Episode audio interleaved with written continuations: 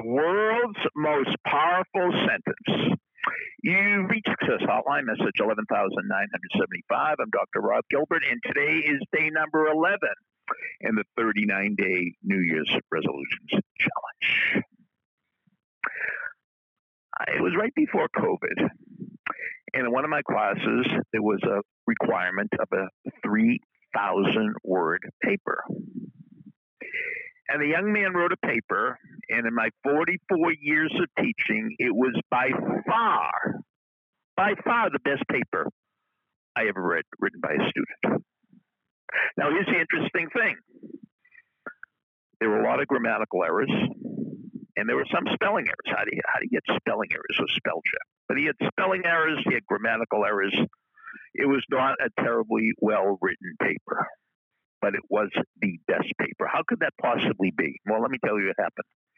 I still remember it was about two o'clock on a Friday afternoon. I'm reading his paper. His paper is on matcha tea, M A T C H A. And he's singing the praises of matcha tea. He said he gave up coffee, he gave up Coke. All he needs is matcha tea. Matcha tea energizes him. He gave me a history of matcha tea. But the main thing is, is that matcha tea is his go-to drink, and it actually changes the way he feels. He feels better. It's like a dopamine hit.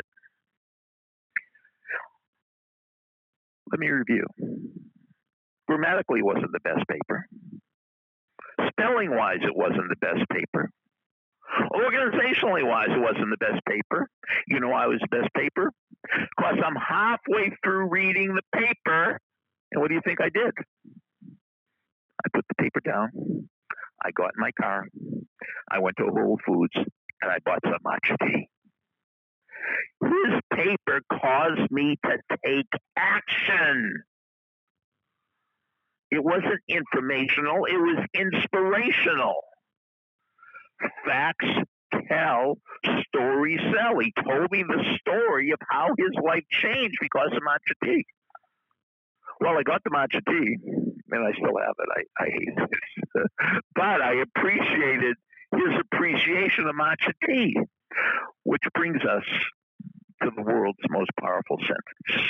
The world's most powerful sentence is, I really want that. Once you know what your that is, everything else will fall in place. As the late, great Doctor David Viscott said, the purpose of life is to discover your gifts, and the meaning of life comes from giving your gifts away. So once you know what your that is, once you know what your gifts are, once you know what your goals are, once you know what your dreams are. And a few people left me a message yesterday. They said, well, what if I don't know what my that is? Well, if you don't know what your that is, your that is to find out your that. That's your that. Your that is to find out your that. Your goal is to find out your goal. It's as simple as that. Just focus on what you have to focus on. What turns you on? What energizes you?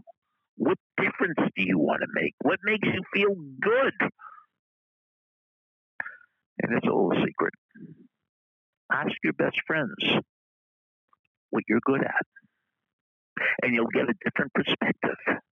You get a totally different perspective. Ask your teachers, what, what, what am I good at? Ask your coaches, what am I good at?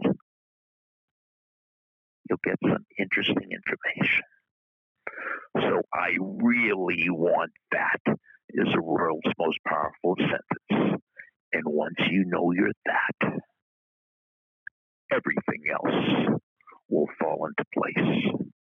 Absolutely, positively guaranteed. What do you think, Rich Kennedy? Thank you for listening to Success Hotline with Doctor Rob Gilbert, an Ironclad original. You can email Doctor Gilbert at sendmeastory at A O L dot com.